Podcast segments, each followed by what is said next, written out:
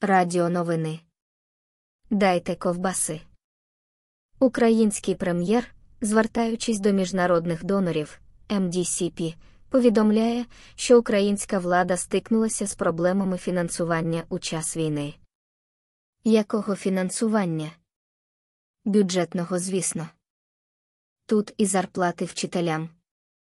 А значить, і роботи цілого, нікому не потрібного і в мирний час Міністерства освіти.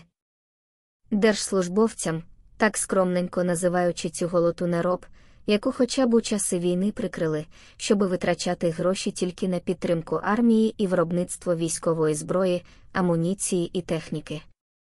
І підтримку ні, не незахищених верств населення, а точно, уряду.